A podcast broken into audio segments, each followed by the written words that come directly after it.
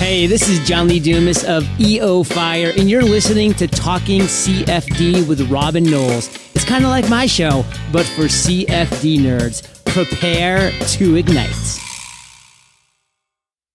Simon? Hello, Robin. Ah, oh, was that a little sort of how long could we wait? Um, it was a little bit. I was just slightly unfamiliar with what Skype did, and I didn't know if it was ready, so I thought I'd wait for you to say hello. Oh, it's probably updated itself, isn't it, again? Does that a lot, doesn't it? Yeah, it must be really making it better. So, um, how's things with you? What's going on in your CFD world this week? Uh, it, it's like CFD, but it's longer. It's uh, it's the uh, I've been GDPRing. Ah, So depending when this episode comes out, I'm either going to seem like I'm really behind the door, in fact, non-compliant, or uh, when in reality I'm just slightly ahead of the deadline. oh, you've still got a week, haven't you? Plenty of time. Yeah, it's going to take me most of that to work out what I'm supposed to be doing. How about you? Um, what have I been doing? So, um, GDPR. No, not Oh. been worrying about GDPR. Um, as you know, I've been playing around a little bit on uh, AWS um, in OpenFOAM.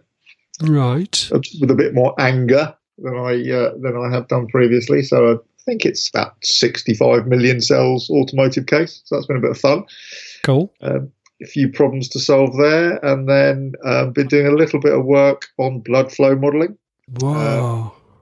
Well, it's not. It's actually if you um, if you like a little bit of turbulence modelling and a little bit of maths, um, Nope. trying to work out shear stresses on red blood cells, then um, that's quite fun.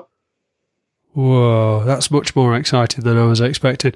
I, I, I know a good course on uh, running OpenFOAM on AWS, though.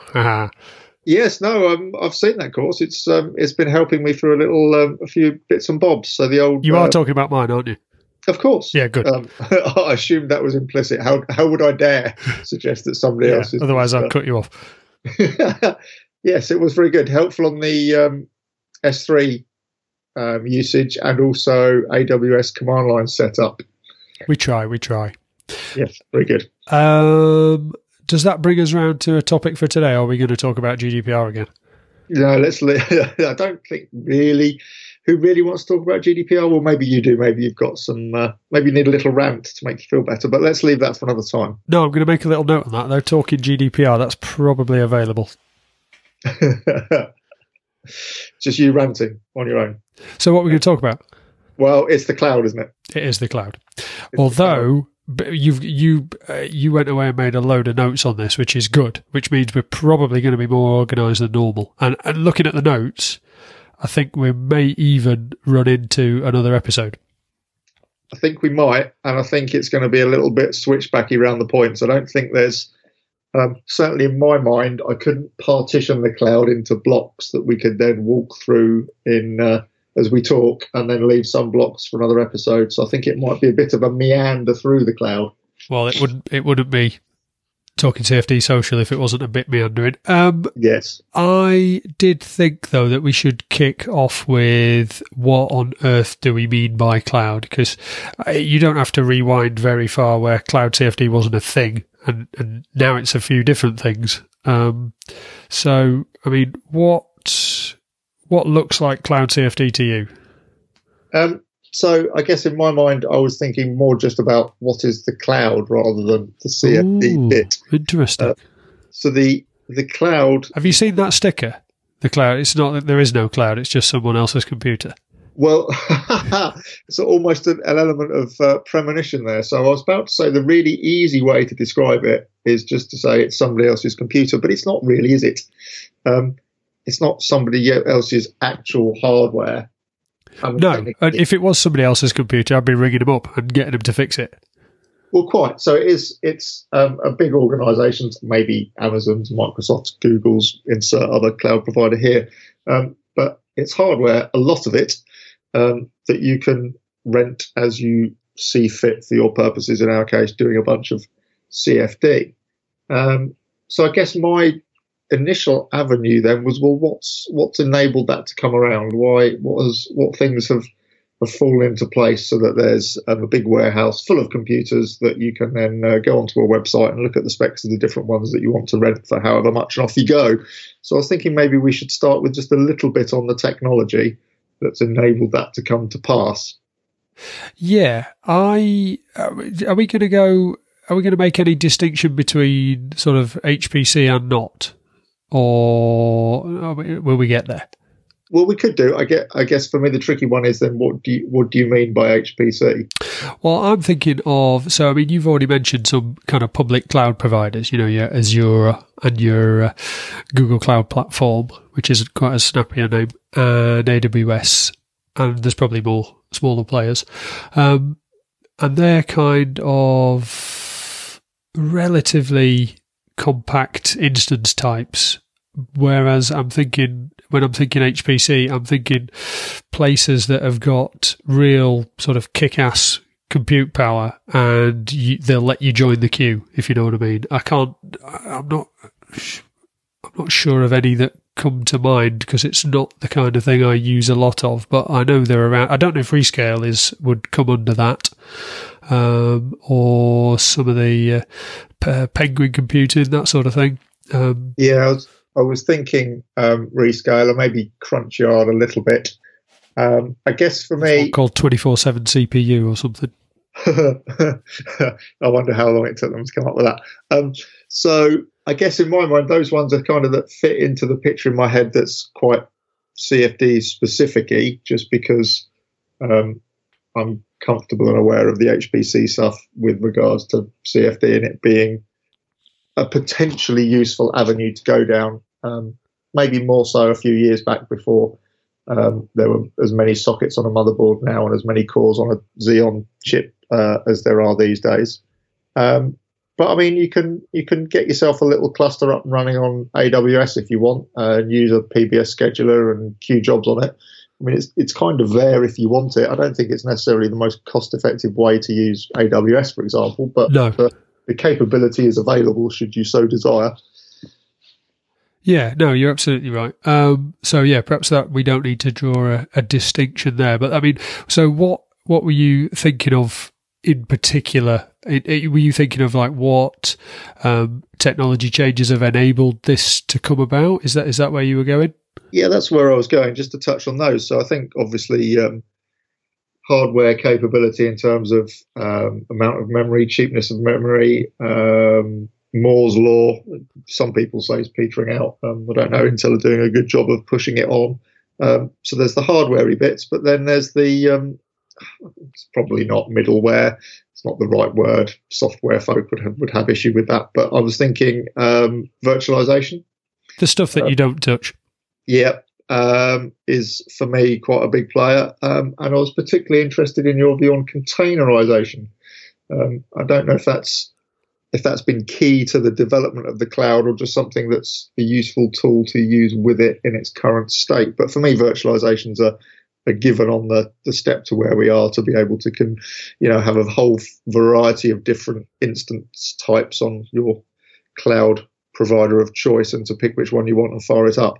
Yeah, no, virtualization is absolutely key. Um, um, containerization, I'd say probably not. Maybe for going beyond where we are now, but I would say it's certainly not uh, to the same extent that virtualization was, um, giving us access to what looks like a particular machine, but perhaps in the reality isn't. Um, and from my point of view, things just kind of got a whole lot more useful as that. Um, how did you put it? The um, sockets on a board and cores in a socket um, exploded a little bit. I mean, what what what's routine now? You can get kind of thirty six cores on a board, no problem, um, if not more. Is that right? That's yeah, right. yeah, yeah, yeah, And then we start running into memory problem and things like that, uh, bandwidth issues and what have you. Um, but yeah, that sort of commoditization of the hardware. In one, again, I'm not sure when this episode's coming out, but in one of the later episodes, um, we were talking about um, GPUs and and using um, GPUs for CFD, and there's a, a, description of how we are kind of riding the coattails of the of several other industries um, in using GPUs for compute, um, you know, AI latterly, but also just computer games and computer graphics. I think we are kind of in this case we're kind of riding on the coattails of of the uh, just the the wider web really i mean uh, uh aws wasn't built for for doing cfd on it was built for enabling um, companies to spin up the the hardware required to deploy web apps and things like that um, just so happens that we've got to the point where those instances that are sort of also suited for for dealing with heavy loads on web apps and, and database related queries and things like that are also relatively useful for, for doing some meaningful CFD on. Um, not very long ago, you probably wouldn't have been able to do any meaningful CFD on something like that, but you you you can. I mean, you most definitely can because I do. Um, and I don't know if this is a. I need to be a little bit careful about having the blinkers on and just um, this is what I do, so this is what this is what's available. I mean, there's a, there's a lot more flavors to it, but um, in terms of enabling this, I was going to call it a revolution, but I'm not sure that's the right word. Um, this change in in compute resource, people will argue that this has always been the way. You've always logged onto a remote machine and, and, and run your job that was too big to run locally. But whilst I agree with that, that is absolutely the case. I was doing that myself at, at university because you couldn't you couldn't run it on anything local. You had to run it on the uh, the the big SGI crazy box in some cupboard somewhere that uh, that uh, only special people are allowed to touch. Um, because that was where the that was where the hardware was concentrated. But I don't think it's quite the same. The, the availability of this commodity hardware and this kind of public cloud model means it's more disposable and more accessible and, and it is a different you need to look at it a different way to be able to get the best out of it i'm i'm going a little bit too far down the track really to be honest no i think um, i think you're dead right um, you mentioned the uh, accessible um, aspect, which is kind of key on my mind. It, you're right; it plays into the some of the GPU stuff we were talking about, um, but it also plays into our, our favourite D word of democratization. Oh, um, crikey, we've been there again, have we?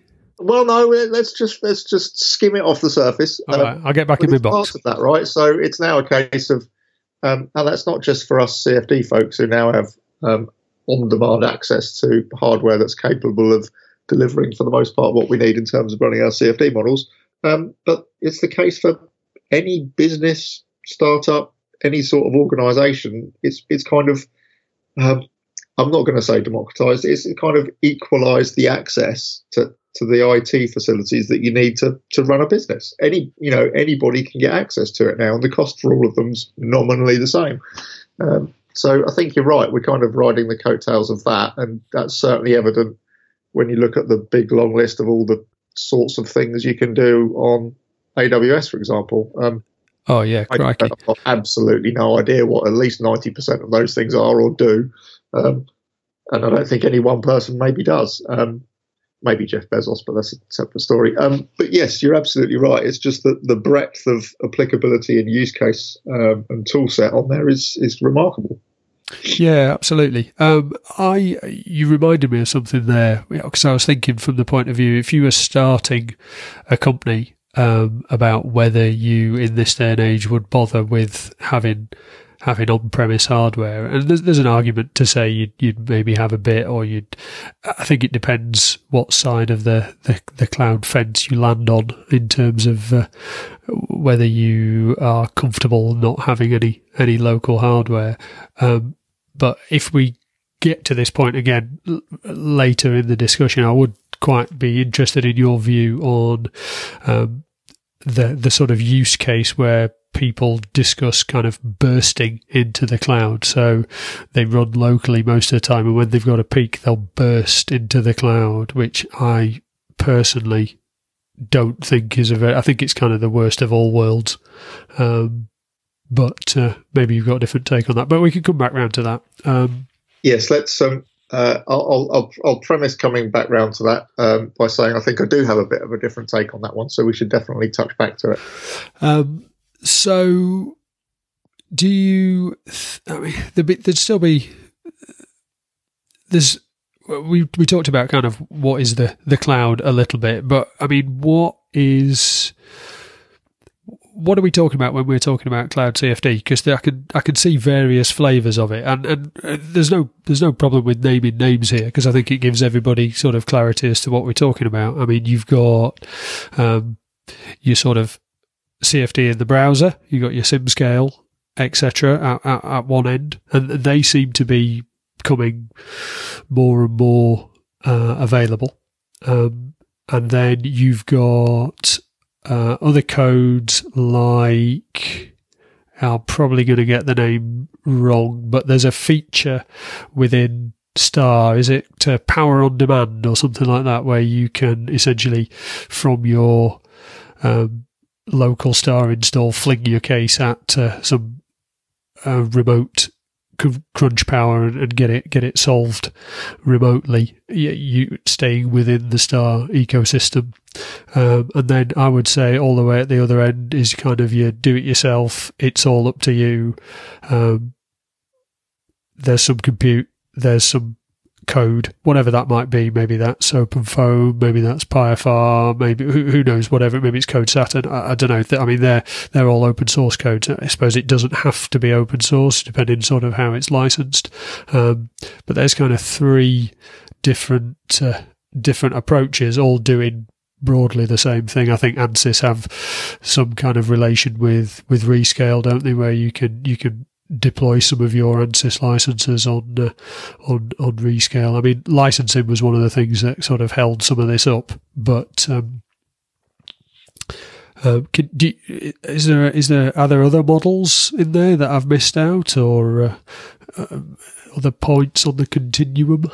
No, I think um, it's kind of it's a case of it's almost the point that we would you, you just mentioned of, of kind of a, of what level of um, of cloud facility do you make use of? So um, you and I are both heavy users um, in our own frameworks of working, um, but there's like you say, people who um, run Star who may have in-house hardware, or you know don't necessarily use somebody else's computer very much, and then just uh, when they need to access it.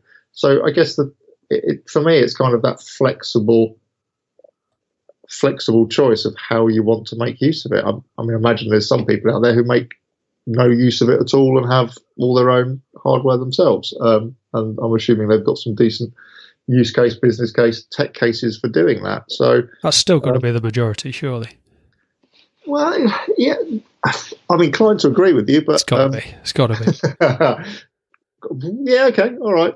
I think so, but um, I, I guess maybe we could we could certainly start to touch on some of the concerns that people might have with using the cloud. I think they've, they've probably probably overcome some of those. I think it's at the point in its life cycle now where it's kind of been through the initial hype, and there's lots of people who have stopped thinking it's a new thing and have either used it enough themselves to be not worried about. I know it's one of your hot topics, security, or seen their friends, colleagues, competitors use it enough without any issues to not be worried about security. Um, so I guess this is kind of starting to talk down some of the use cases of of cloud. It's it's you know it's a big warehouse of computers that's pretty much um, whatever you think you would like in terms of what's physically available. You could you can go and get one. Um, so the instance list of all of the the big players websites is is pretty comprehensive. You can do clustering on there if you want, or like you say, you can go somewhere that's more CFD specific or simulation specific. So Rescale, um, I know, like you said, they're pretty heavily tied to ANSYS. Um, yeah, there's Penguin and uh, was it Gompute? I've got a cold, but that's a, with a G. Um, th- there's there's plenty of players out there offering offering that sort of thing, but that, I th- I think that involves a slightly different mindset um, that doesn't take sort of full advantage of, of the cloud. I mean, uh, uh perhaps not rescale, perhaps not so much, but anything that involves logging on somewhere and adding something to a queue is, I think, is it's fundamentally at odds for me with, with one of the main benefits of um, of running in the cloud, which is there is no queue. Um, it's I want I've got a job to run. I'll fire up a machine. I'll run the job. I'll throw the machine away. Um, that's it. Done. Um, if I'm having to wait for to sit in a queue to then possibly run it slightly faster, that's not for me. No, um, I completely buy into that, and certainly from um, a consultancy workload, um, that makes perfect sense. Um, why would you even maintain a some kind of HPC cluster facility if it wasn't flat out? And like you say, if you're queuing it for so long, then why would you why would you bother? Just start another one up and, and run your job at the same time. Um, so I guess that's really touching on the the scalability as required um, and basically the cost management against project workload, um, which I think, as you kind of suggested, are, are, probably the, the two standout features from from using it for CFD.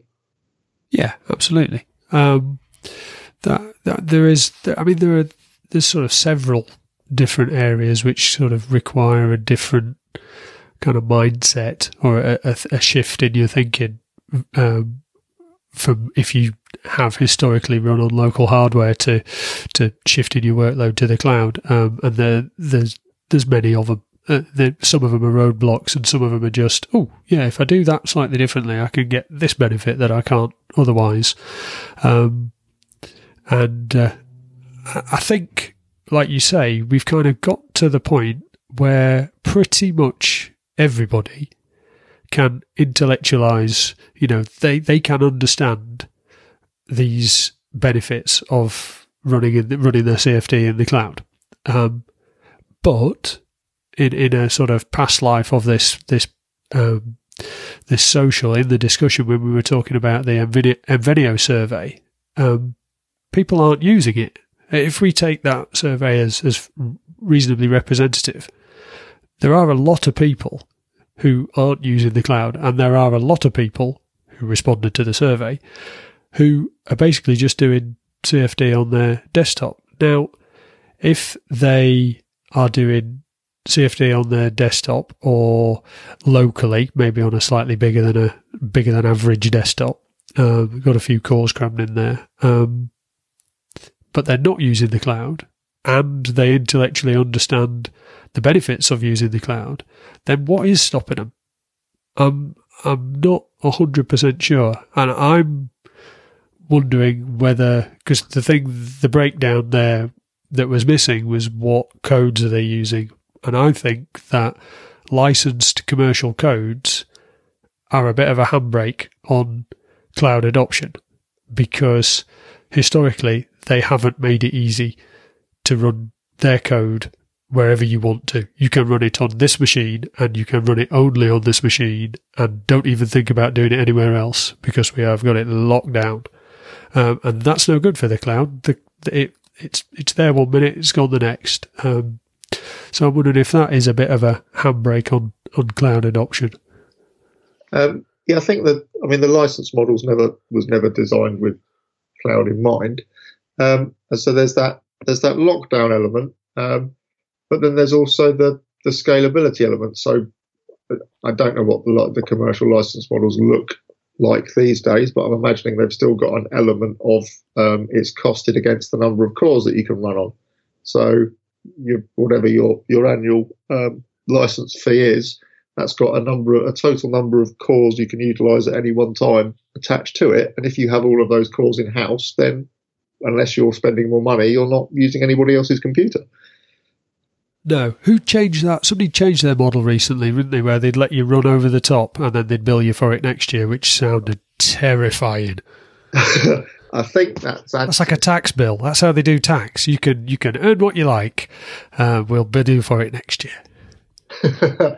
yeah. So I guess I mean for me, I don't know the dynamics because I'm not too close to the to the commercial environment here, but I would imagine the cloud is is certainly pressurizing that license model situation, and maybe that um, tax model is is a response to that. Um, but the thing that I'm I'm wondering now is how that fits with um, if you just think about assuming it's an ANSYS license model, um, and we've we've touched on it already. So um, Rescaler are a um, cloud HPC provider partner for Ansys, you know, that Ansys promote. So I'm imagining they've got some way to do a similar thing to what you described for Star. Yeah, yeah. Um, which is well, actually, if you kind of if if you got some urgent jobs and you, you, the money you've fronted for the year doesn't cover it, then for this much you can just whiz it over to Rescale and, and get it fixed. We've got the answer for you. you just need your wallet open. Well, yeah. So then there you go. So this, I mean, this is kind of a cloud-based situation, but it then it touches into the the open sourcey bit, um, which was kind of on my list of things that have maybe enabled the cloud separate to the CFD stuff. Um, you know, the uh, accessibility of of the hardware. How in tune has that been to the accessibility of of software? Um, I mean, the example that jumps into my mind is the old um, machine learning AI stuff that we uh, that we should get around to talking about at some point from a from a CFD slant. But um, a load of that's done in um, Python and Jupyter notebooks, and it doesn't cost you anything to to get access to to that software. It's probably the same for R and a bunch of all the other stuff that I don't know too much about. But you know, there's there's that accessibility from a software perspective, which is for me hand in hand with the hardware accessibility of the cloud. That descends all the way down the stack, though, doesn't it? To the you know to, to Linux and the kernel. I don't imagine many people are running their cloud CFD on a Windows box on uh, on well, you can have them anywhere you like, but on Azure or on uh, AWS. No, absolutely true.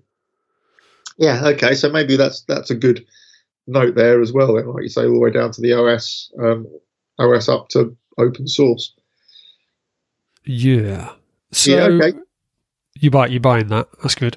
Yeah, I'm buying that. I've bought that one. I guess so. The, the use case one that, that we've teed up for a disagreement then is um, is people bursting into the cloud. But yeah, you made, you made it sound really exciting then. well, we haven't really disagreed yet, have we? So maybe we should try it. What disagreeing? Yeah, yeah. See how it goes. I, I disagree. Come on, you've got to try hard on that. So you don't think cloud bursting is a good thing? I think it's sort of intellectually a good idea. I I'm not sure how. I don't think that people sort of stack their local work. I don't think they either have a local workflow that is sort of optimum or well suited for running in the cloud, or they try and replicate what they do locally in the cloud and miss out on loads of the, the benefits, namely queuing, um, machine size, um, disposability, all that sort of thing. Um, if you had a machine, you would run your jobs differently than if you were um, had access to essentially unlimited chunks of compute. I say unlimited chunks of compute because what I don't mean is you've got a gabillion cores to run on. You haven't. You've got lots of discrete chunks of cores to run on. So you can run lots of jobs simultaneously, um, as opposed to one job instantly, if you know what I mean. Unless you're in Discovery Live, in which case everything's instant and we're all missing out. Um, so I just don't feel that people's if they've optimized their workflow for a local compute resource, they're going to suffer when they try and port that into the cloud, or they're only going to end up spending extra money that they didn't need to when they were in the cloud, or any any number of situations. But uh, I don't know. Is that is that maybe that's maybe that's just me because I had the opportunity at a point, however many years ago it was now, to to get a clean sheet of paper and go right this is what I would do locally, right? Well, this this bit of it, yeah, that doesn't really fit very well. Or how about I don't do this way round, I do it this way round, and that makes it much nicer for doing it in the cloud. Um, my workflow in the cloud would be probably terribly inefficient if I had a local resource. Um, so it, it goes both ways, and no one is better than the other. I just don't think they gel together particularly well. Okay, can you um, can you be a bit more specific about no. workflow? Come on, help me out a little bit here. So there's got to be a couple of key differences between what you're describing as cloud-based workflow and local machine-based workflows. Can you kind of touch on that a little bit? I'm not. I'm not uh, sure. They're not. I, am not going to do a very good job of describing them, but in my mind, those things aren't massively different. And the reason I say that is, um, up until a while ago, I ran my own workstation here, which was, I mean, it wasn't particularly heavy, but it was dual dual socket, 12 core, 64 gig of RAM. So I can, you know, I could throw a decent OpenFOAM case at it. Um, and I certainly, I probably wasn't faced with as many, uh, with a big long list of simulations as you would be in your consulting work. So I wasn't in that scenario, but there wasn't anything massively different in my mind between my computer and a, a similar instance or however many of them on a cloud service provider? Well, I mean, the, the one the one that comes to mind um, off the top of my head is so if if you'd got in your case, I mean, what you've what you had locally is broadly speaking what you could fire up a version of on AWS now.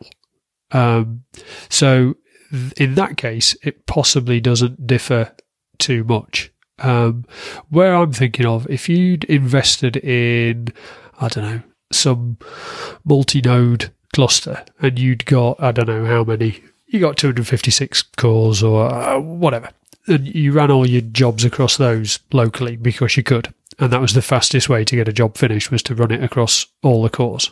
Um, so locally you run a queue and you run it, you, you run across 256 cores and you stack them up and maybe you if you are doing a um, maybe if you're doing some sort of say like a your angle sweep or something like that you might mesh it once um, solve it, then reuse that mesh, change the boundary conditions, run it again, you know, that sort of thing to speed it up so you didn't have to mesh it twice. You could just grab it from, from local storage because that cost you nothing um, and, and run it again and save yourself a, a bit of mesh time or whatever. Um, whereas both of those things, whilst you could do it in the cloud, it doesn't really make a whole heap of sense. Um, you're not really saving yourself. You're creating extra work for yourself, and you're not really saving yourself any money.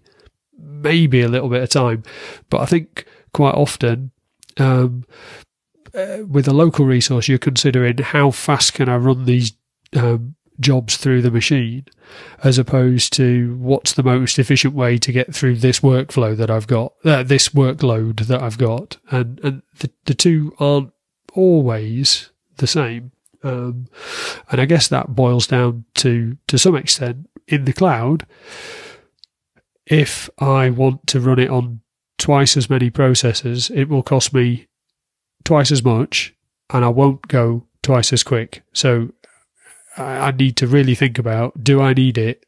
Um, do I need it any quicker or will this do? Whereas I don't think those that that that chain of thought ever, comes into play when you're running on a local um, resource. Maybe I'm wrong. No, I, I see your point. Um, I guess some of the finer ones would be if you had a an HPC-ish cluster in house, then your need to spread it over 256 cores is probably aligned to the um, RAM available per core. So you might find you've got a, a, a RAM uh, reason that's driving your use of that many cores just because of how you've configured your HPC cluster, which is kind of you turn and say, well, yes, you've just configured your HPC cluster thinking about an on site thing and you've not thought about the cloud. So I kind of take your point there. Um, I guess in my mind, I can imagine that there's a number of um, companies with R&D departments who have got some level of HPC capability in house they've probably got a commercial um, software license. So let's just use ANSYS as an example because it will make my next point easier to make.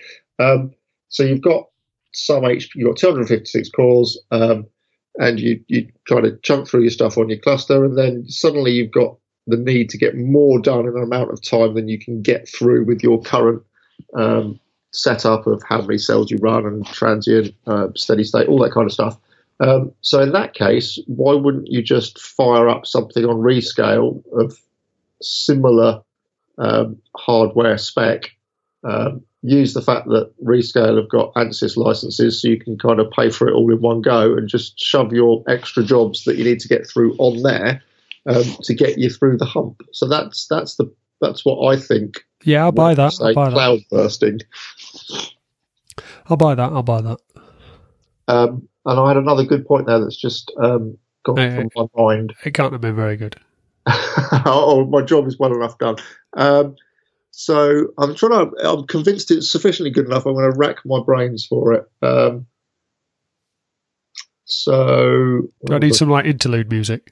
I'll have a sip of my whiskey, and if it's not back into my mind after that, we can talk about something else. No, it must have gone. Never mind. Hey ho. So Fair was enough. that a draw then? That disagreement was that one all? Yeah, it's probably one all. That's one all. Um, yeah, so I guess that's kind of into some of the use cases stuff. Um, I'm, I'm, kind of wondering uh, if that's a, what I've just described. That seems like a relatively common potential scenario for for R and D techie departments. Um, and ah, brilliant! There it comes. My, my wonderful comments just popped back in. Ah, it's all on. about ski. Go on. Um, it won't be long, um, and then we can go on something else. So um, I was thinking in terms of how you would budget um, for your perceived um, need for hardware and licenses, so commercial access in this case. Um, and if you knew that your workload throughout the year was going to be bumpy, and you knew you were going to have a spell, say in August, where you had to get three times as much done um, as in the other 11 months of the year, or you know maybe not something as crazy as that, but you you you knew very well that your workload was not going yeah, to it, throughout the year. It happens. Um, it doesn't make any commercial sense to spec your in-house capability to the peak of that workload because you'll have redundancy for significant amount of the year. It makes sense to um, spec your internal capability to a sensible point down the middle and then burst into the cloud for the other bits and to know you were going to do that. So I guess for me, there's a kind of commercial driver there to work in that fashion. Yeah, I agree with that. Apart from the sort of, you've seen the the sort of in-house purchasing and budgeting decisions where you wouldn't even suggest not spend. Right, we're going to spend it. We're going to spend it. And yeah, I know we don't need it, but we're going to buy. Don't tell them that we don't need it. We're going to buy it, and then we're going to be sorted for the rest of it, and we'll have it then. Because otherwise, accounting, somebody else is going to spend it, and we're not going to have it. So let's just spend the budget and get as much as we can out of it uh, as opposed to putting it in a pot for later, where we might use it in August uh, when we come to burst it, but somebody else has actually spent it, so we can't. Um, so we're going to have to plod through. Um, yeah, yeah. All right. I, I mean, I, have been there, so I'll buy that. That's a fair point. But I get that that sort of brings up another another aspect, and I'm I'm looking at the clock, thinking we're not going to get all the way through this, and we are going to have to uh, give it best for next episode. But th- that would be my um, one of my questions for companies that are much bigger than I'm used to working in. How are they set up, and how well are they suited to what is a very unpredictable, peaky um, billing cycle? Um, how do they how do they forecast how much they're going to spend month on month, um, and the whole capital expenditure versus um, capex opex question um, opportunity expenditure is it? I can't remember. Um, so spending on this because we need it versus spending on this bit of hardware that we can depreciate. Um, it's it's not something that it, it's something that we're becoming increasingly used to personally. Uh, you know, where you might buy a subscription to Netflix rather than buying a DVD every month. Sort of, it's a wash in terms of cost, and you might only watch a film a month. Who, who knows? Um, you didn't really want that CD. You didn't didn't really want that DVD anyway. It was just going to clutter up the place when you'd watched it because it wasn't actually that good anyway. Uh, but you had to buy it to watch it um, people are getting used to that that idea of of paying for access to something. I'm not sure how set up sort of established companies are for that kind of that kind of billing cycle. Um, no, I, I, can certainly see how that would be the case, and it's so it, it's kind of another part of the step change, right, from the hardware access technology element workflow. You've also got business cost management, um, and then trading that up at senior level to, to kind of get the people who can sign the checks off to to buy into that. So I think I think that's a fair cop. Um, I, mean, I think I think it's so it's it's so kind of up in the air that that aspect of it that I think it's there for the taking for you know your ANSYSes and your Siemens and what have you. To if they put a compelling um, the hardware's commodity. You could you could almost run it anywhere at the back end, and people don't really care. Um, uh, with security caveats and things like that, um, they're not too worried about where it runs and what have you, as long as it's all controlled and, and what have you. But if if these guys could make a, a compelling licensing or, or usage um, billing system that, that fits in the kind of big company world, enterprise world that in which they sell a lot of licenses, um, it's absolutely ripe for the taking. Um, and then all the other people who are doing something a little bit different, maybe your CFD in the browser, and you're potentially going to be left to kind of mop up the dregs. But I mean, that's the case anyway. This sort of, if you're, um, if you're not in that star ANSYS other commercial software is available access, you don't necessarily notice what they're doing in the background and how big of a chunk of this pie that they've got. Um, and or for all we've said about open source and, and, running on public cloud and things like that, that's always going to be not maybe not an edge case, but a much maybe it's not even the same pie. I was going to say it's a smaller piece of the pie. Maybe it's even a, a little tartlet on the uh, on the side of the plate compared to the the pie that those guys are chowing down on. Um, but yeah, I, am kind of with you on some of that. I guess it's still the, the the open sourcey part of me, which is then kind of wondering for for particular workloads or or natures of work where you could equally easily run in principle on OpenFOAM as you could on um, Fluent, for example. I know there's some workloads and, and modeling setups that you know you can't nominally transfer over from your um, commercial code to OpenFOAM, but for the for those that you could, um, I'm struggling to see how that combination of of cloud hardware, instant availability, and essentially free software. Well, free at the point of use software. Obviously, you've got to have the um, some skills and experience to use it effectively. But I, I'm struggling to see how that's not a compelling cost case. And maybe if it's not a bit less of an edge case than than you suggested. Yeah, I could I could definitely sort of understand that that argument. I just I I feel like potentially for the for a certain breed of user, um, the the value prop of these commercial codes is so compelling that getting them to step into. I mean, we get into that sort of.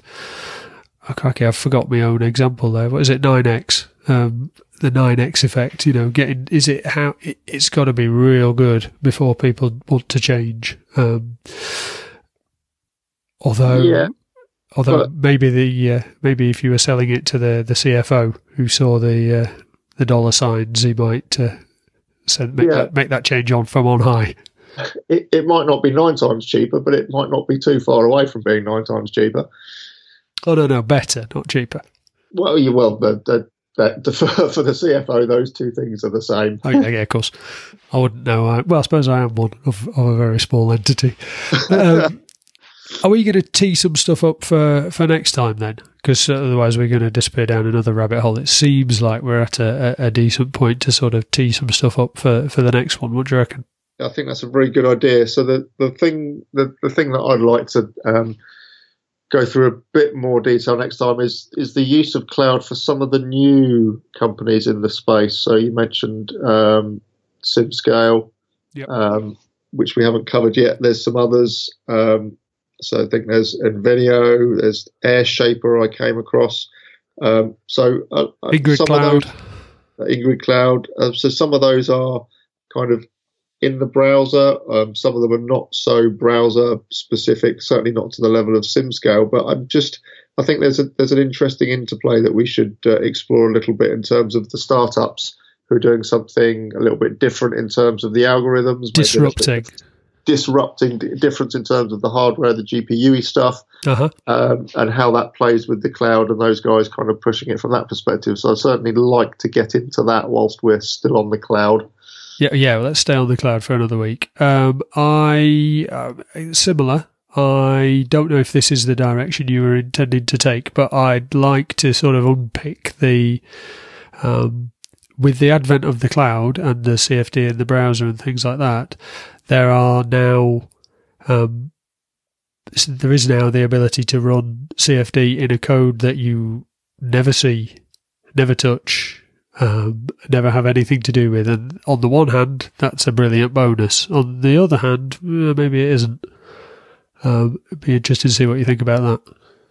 Okay, yeah, I think that's that sounds like there's a little bit more to that in terms of the code that you never see. So yes, you've uh, you've got me interested there. So absolutely, we'll do that.